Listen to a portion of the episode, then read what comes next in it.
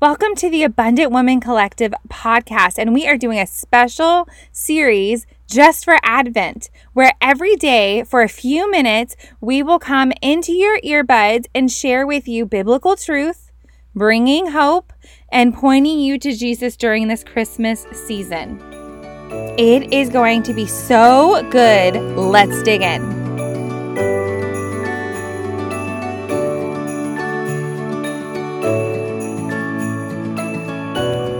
Hey, friends, welcome back. As we move along with our Advent series, I'm super excited to dig in. We're finishing up the names of Jesus, and we're going to dig into some other Christmas Advent themes that I'm super excited about too. First, I want to start the episode with an apology. I had technical difficulties. I thought they were recorded and scheduled and done, and they were not scheduled. So today we are doing something fun and special, and we're doing a three for one. We're going to celebrate three of his names today in this episode, and then we'll get back to the normal programming tomorrow. Okay, let's get started. So, first one Jesus, the Son of God. The scripture for this is Mark chapter 1, verse 10. And it says, just as Jesus was coming up out of the water, he saw heaven being torn open and the Spirit descending on him like a dove. Verse 11, and a voice came from heaven You are my Son, whom I love. With you I am well pleased. Yes and amen, friends. Can you say yes and amen with me? Let's dig in a little bit more about this. In the beginning of the chapter, verses uh, 4 through 8, we have John, who's Jesus' cousin, doing baptisms, hence why he's called John the Baptist. It says, The whole Judean countryside and all the people of Jerusalem went out to him. They confessed their sins and they were baptized by him in the Jordan River. But verse 7 is super important to note. John wasn't like, egotistical or baptizing to baptizing. This is what he was doing. This was his message. After me comes the one more powerful than I, the straps of whose sandals I'm not even worthy to stoop down and untie. I baptize you with water, but he will baptize you with Holy Spirit. How cool is it that he's already pointing the way to the cross? He's already pointing the way to Jesus, right?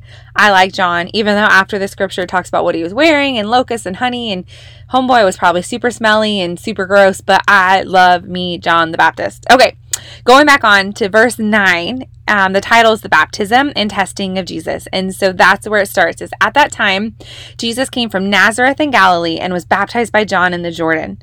Just as jesus was coming up out of the water he saw heaven being torn open and the spirit descending on him like a dove.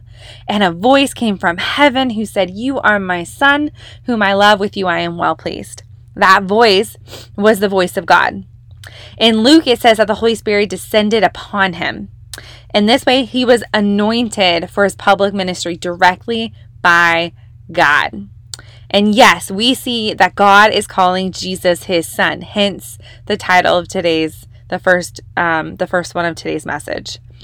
Which one day when we go to heaven, hopefully God will say the same thing. Good and faithful servant, well done, right? That's the goal.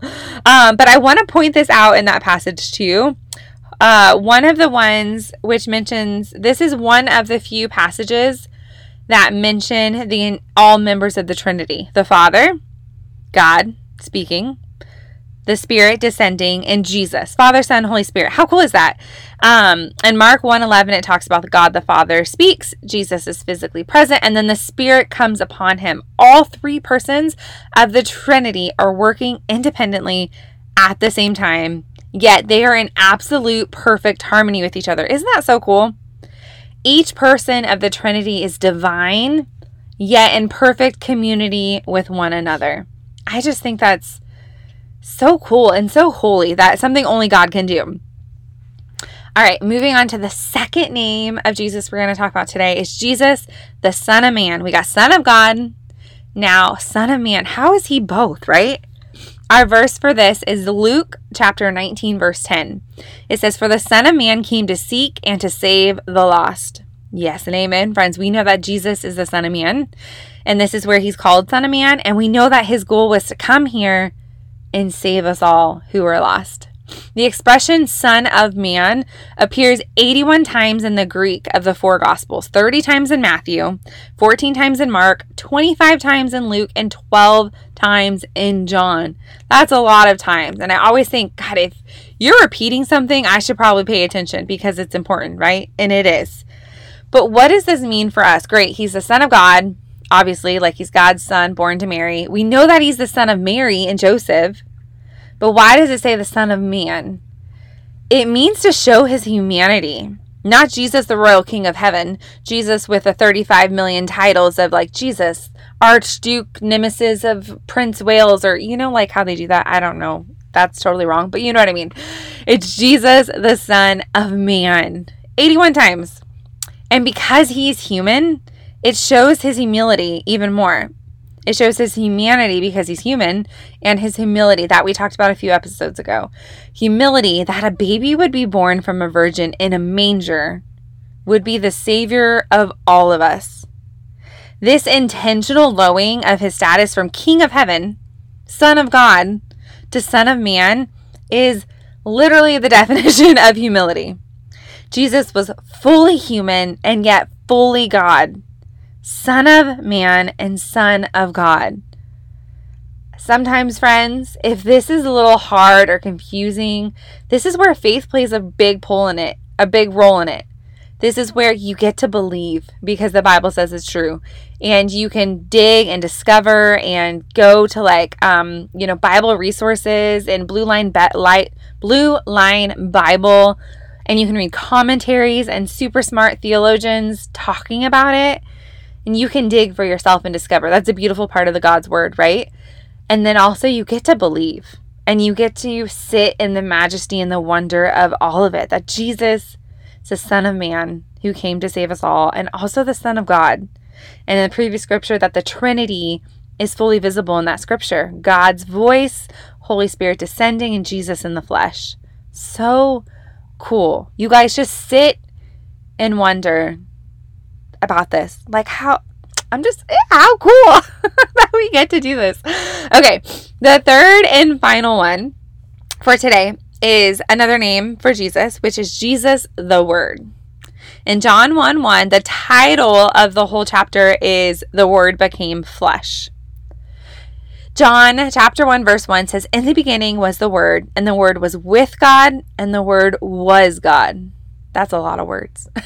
in the beginning shows us that the word is forever present throughout the span of eternity. We see it in Genesis in the beginning, right? Genesis 1 1 starts with in the beginning. And here again, John chose to use those three words in this book as well. And it shows us that the word is, he always has been, he always will be, which we talked about a little bit ago, I feel like. By him, all things were made, in heaven and earth, right? It talks about making heaven and earth and all the things in Genesis. By him, all things were made in seen and unseen authorities, people, lords, rulers, all the things were made by him, and all the things were made for him. What John is establishing and establishing in the very beginning is the fact that the word was present from the very, very beginning. Very beginning. In John 1:14 it says the word became flesh and made his dwelling among us. Who do you think he's talking about, friends? We have seen his glory, the glory of the one and only son who came from the Father, full of grace and truth. That's Jesus. He is the word who was there at the beginning. He is the word who is God, who will be there at the very end. When this is all over, he is still there. This verse is pointing to the eternal aspect of Jesus when he says the word was with God and expresses the deity of the Christ and his inseparable oneness with God the Father, the Trinity, the three in one. So cool, guys. I just, this took me forever to write because one, I'm a digger, and so I kept digging and kept digging deeper. And I shared what I shared today to keep it manageable, but there's a whole lot to the Bible, right? But then also because as we sit here during this Christmas season, we get to celebrate baby Jesus. And that also means so much more. I mean, it in itself is miraculous and wondrous, but it means everything. It's He's the Son of God, He's the Son of Man, He's the Word. He came to save us. And we're going to talk about more about being saved in the next few episodes. But just sit with that today. Like, how cool. I just can't stop saying that. how cool is it that we get to celebrate this? We get to celebrate the names of Jesus. We get to celebrate who he is, what he's coming to do, and why we celebrate this season. So, tomorrow, I'm excited about. It'll be our last of the Jesus is series, the last um names of Jesus, and I'm really excited about this one because it I mean, well, it saves us all. And so I am praying for you, friends. Be sure to find me on social media and come say hi. Share it on your socials so other women can get plugged in during this Advent season. I have some practical tips coming up in the next few episodes that are really going to help us dig into this season and just rest and prepare for Him to come. Um, yeah, so be sure to find me on social, Abundant Woman Co and share with friends so we can keep it moving. See you tomorrow.